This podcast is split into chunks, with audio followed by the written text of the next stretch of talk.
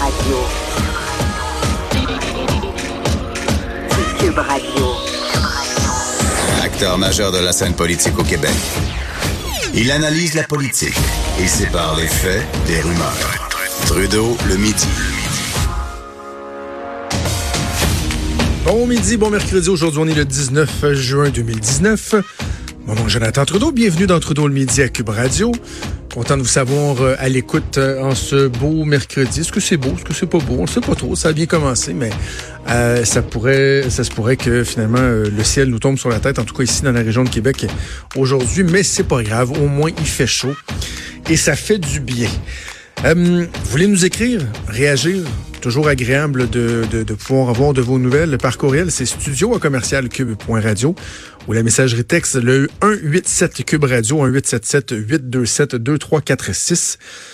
Euh, émission, j'ai pas l'habitude de vous faire le menu de l'émission, là, de vous faire du more to come, là, mais je veux juste vous, mentionner qu'un peu plus tard dans l'émission, il, y a un segment qu'on va faire euh, que j'ai bien hâte, euh, j'allais dire d'entendre, c'est moi qui vais le faire avec l'invité, mais donc euh, de faire. Lorsque j'ai parlé de l'éducation au cours des dernières semaines et que j'ai écrit ma chronique euh, Les enseignants plaignards, qui a fait bon très, très, très réagir, beaucoup réagir, je disais ben il faut parler d'un positif de l'éducation. Puis même deux, trois jours après, là, on avait fait euh, une entrevue avec euh, Jonathan le prof, qui a une page sur Facebook. Euh, fort fréquentée. Puis on avait parlé de, façon générale de certains aspects par rapport à l'éducation. il y a un autre professeur qui m'a interpellé, il y en a plusieurs qui m'ont interpellé, qui a écrit un texte sur une page Facebook liée au, au milieu d'éducation. J'ai trouvé que c'était très, très, très intéressant de la façon que ça avait été fait. Euh, c'était original, c'était sympathique, c'était loin d'être agressif et c'était constructif et ça mettait l'enfance sur les éléments positifs. Là, changez pas de poste, là. J'ai dit, j'ai dit positif, mais c'est, c'est vrai que, tu sais, le good news is bad news ou good news is no news, ça a tendance à être vrai. Donc, je suis conscient que moi, je reproche au milieu de l'enseignement, particulièrement aux syndicats, d'être beaucoup trop négatifs dans leur discours, de pratiquement même opérer un conditionnement envers les futurs enseignants ou les nouveaux enseignants. Mais c'est vrai que les médias aussi, on a cette responsabilité-là. Puis moi, par le passé, j'ai mis au défi les euh, centrales syndicales de m'arriver avec des propositions pour qu'on fasse des entrevues sur des éléments positifs c'est jamais venu. Alors lui, il me parlait de positif, puis il me mettait au défi de parler de choses positives, alors que justement, c'est un des éléments que je mets de l'avant. C'est-à-dire, parlons de choses inspirantes. Alors je lui ai dit, tiens, euh, c'est Pierre-Olivier Cloutier, son nom, tu vas être chroniqueur d'un jour. Sait-on jamais, peut-être que ça débouchera sur euh, une répétition par la suite, mais avec Pierre-Olivier Cloutier, vers midi 30, on va parler de choses plus positives. Également, à midi 15, avec Jonathan Hamel, toujours très intéressant.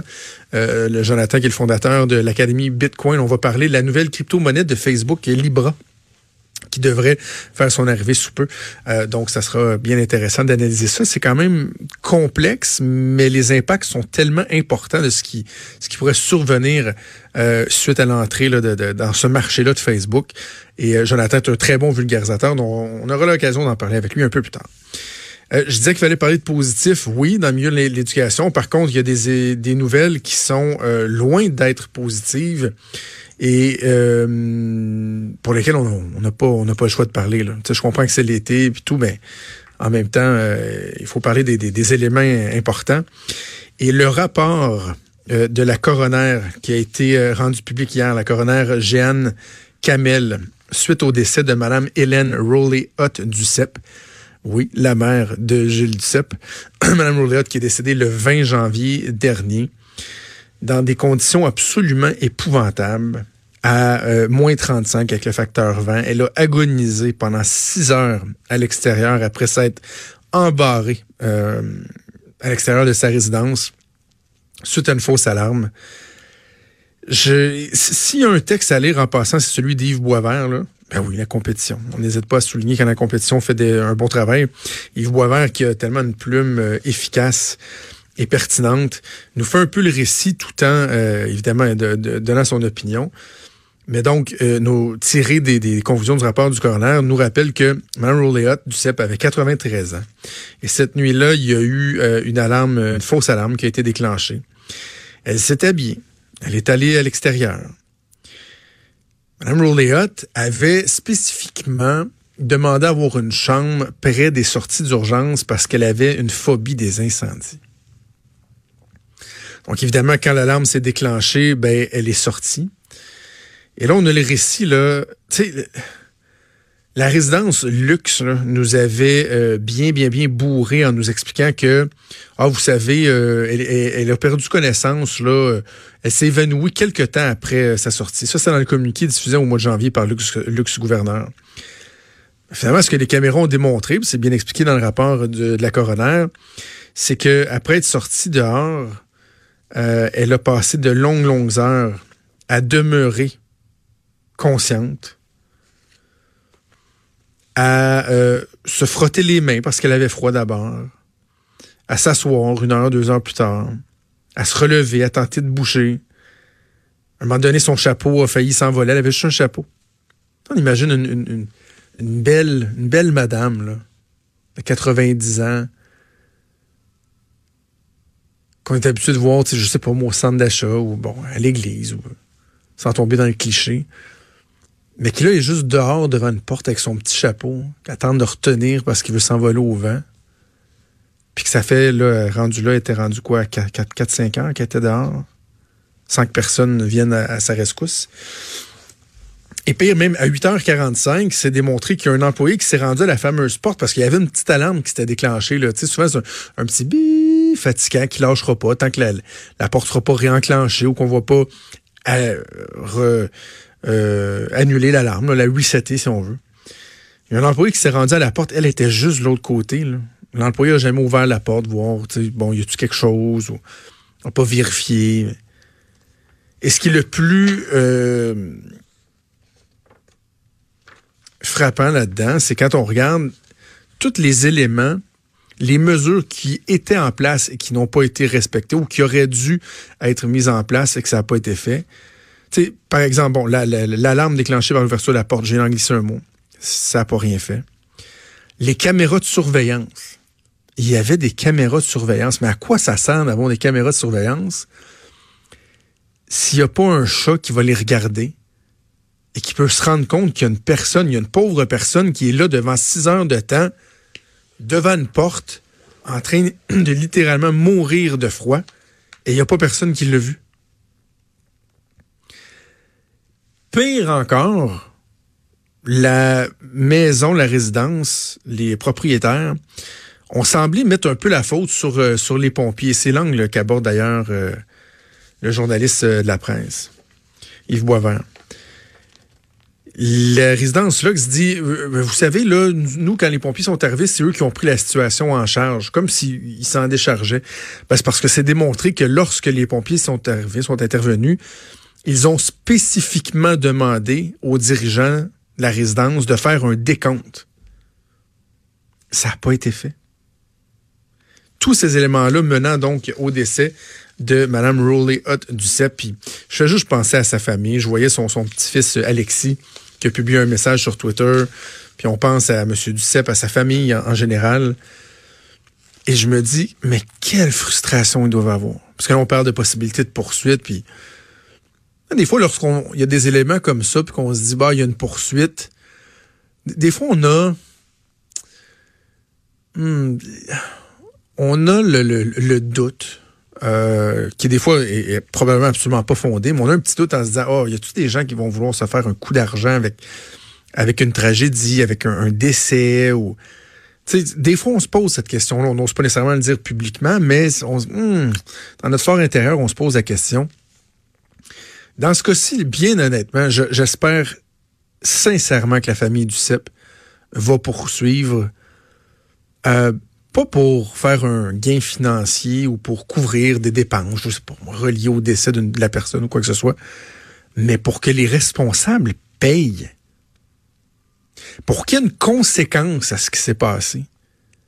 Parce que ces gens-là semblent relativement s'en laver les mains. Imaginez-vous donc qu'à part des excuses dans un communiqué de presse dans les jours qui avaient suivi l'incident, ils n'ont jamais contacté la famille pour s'excuser. C'est assez particulier. Et là, donc, faudra voir qu'est-ce que, euh, on en vient toujours à ça, le gouvernement, est-ce que le gouvernement va faire quelque chose avec ça?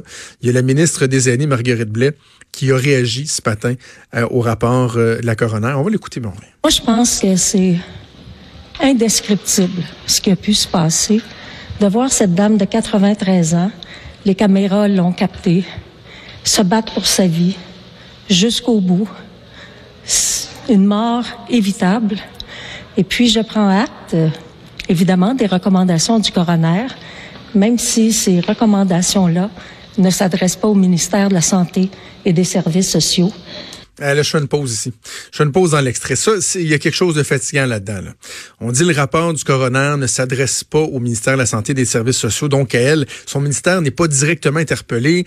Le rapport dit pas le gouvernement devrait agir. Mais est-ce qu'on est obligé de se faire tenir par la main par le coroner?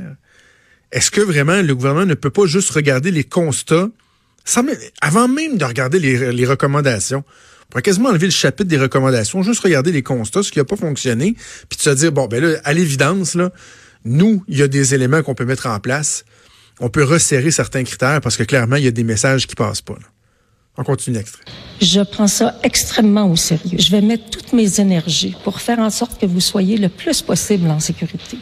Je dis aussi aux propriétaires de résidences, quand vous avez une résidence, c'est pas un commerce. Vous, vous accueillez les personnes âgées qui peuvent devenir éventuellement plus vulnérables. Vous avez une responsabilité morale quand vous avez une résidence pour personnes âgées.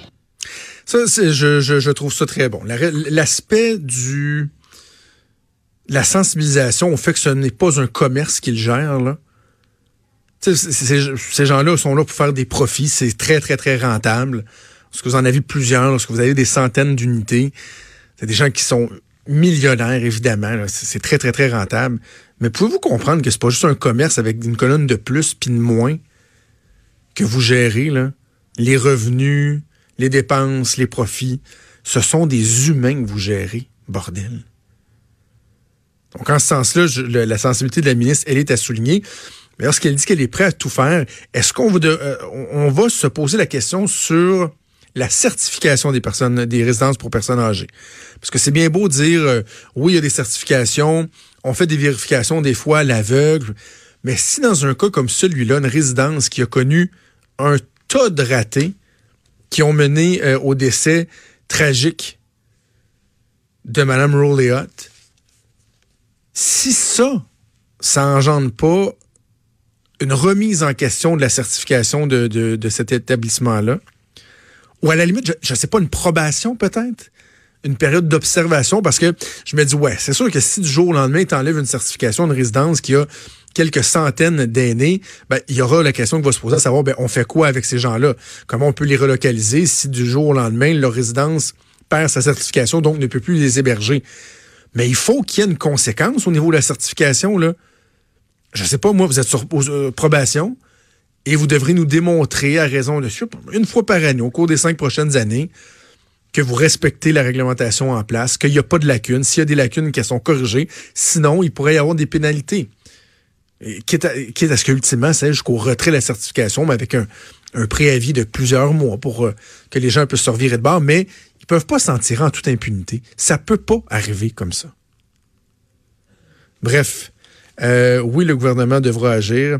Et euh, même si j'aime pas ça toujours m'en remettre au gouvernement dans ce cas-ci, ce sera au gouvernement de resserrer la réglementation et s'assurer, s'assurer, tout mettre en œuvre pour que des situations comme celle-ci ne se reproduisent Puis On l'a vécu là à Granby avec les, les jeunes. Là, le rapport de la, de, nous démontre à quel point il y a eu du laxisme, des, euh, des erreurs dans le code de Mme euh, que ce soit nos jeunes, que ce soit nos aînés, il faut protéger nos plus jeunes, nos plus âgés. Il faut les protéger pour faire en sorte qu'il y ait des mécanismes qui soient en place pour nous prémunir contre des dérapages qui ultimement mènent carrément au décès de certaines personnes. On va faire une pause et on revient.